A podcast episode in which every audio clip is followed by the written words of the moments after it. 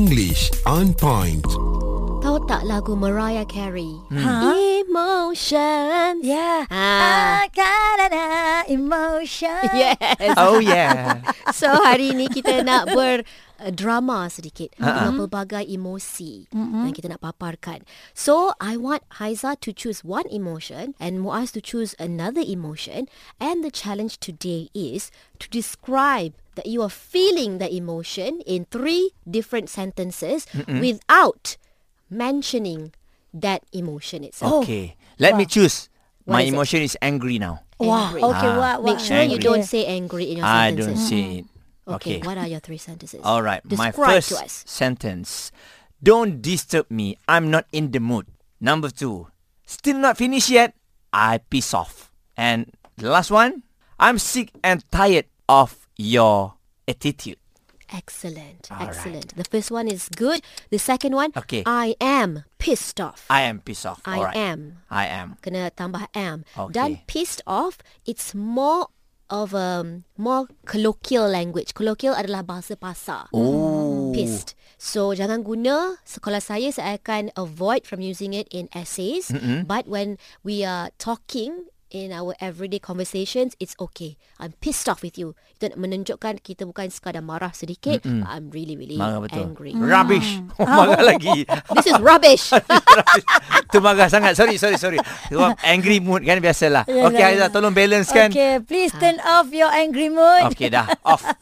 Ada sa- satu lagi Yang ketiga tu I'm glad you use sick and tired Sick and tired itu Satu bentuk idiom mm-hmm. Yang bermaksud I've had it I've had enough I've given up Maksudnya dia angry Frustrated Disappointed Segala benda Combine Yeah. uh, Ya. Okay. Very good Muaz Thank you so much. Let's Okay. hear it Hmm, from Haiza, Haiza. Mm. Haiza now Saya nak okay. nangis itu. My emotion now is sad. Oh. My emotional is sad My emotion is sad My emotion is Ah, sad. yeah. Oh, Yes. no wonder lah. I can feel it. Ah, Why? Why are you Eh? sad? because you're my friend. I, oh, yeah. I'm And a friend. you can feel that. Never Oh. mind. Peach ber kanan ber kiri terasa. Okay. Okay. all right, all right. I want to describe an emotion, sad emotion. I'm unhappy with my exam result. I feel like I'm disappointment. It was super exhausting exam.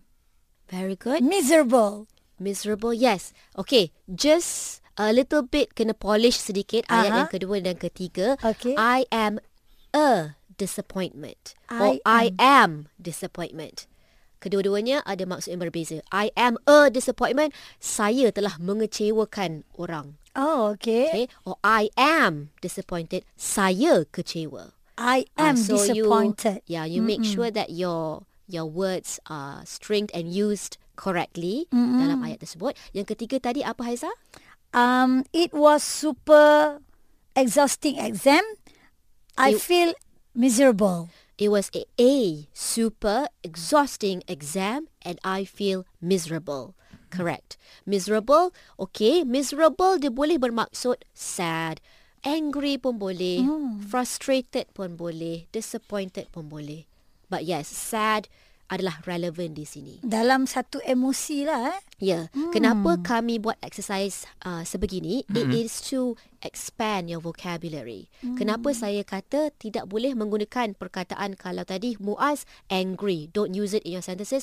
Haiza, don't use sad in your sentences because there are many other words that you can use that mean the same thing. Synonym. Correct. These are called synonyms. Synonyms. So kalau kita nak buat essay, kita nak buat interesting sedikit, make sure you expand your vocabulary by using other words. You you check. Uh, you read more. Apakah sinonim kepada happy? Apakah sinonim kepada um, uh, happy dan sad, Angry. angry Hmm. Uh, Excited. excited pelbagai benda. Okay. Dan ini satu topik saja emosi. Ada pelbagai lagi di luar sana. Ah, Nice. so nice. try this exercise with your friends. You'll see they'll help you improve your English. All right, Aizah. English on point.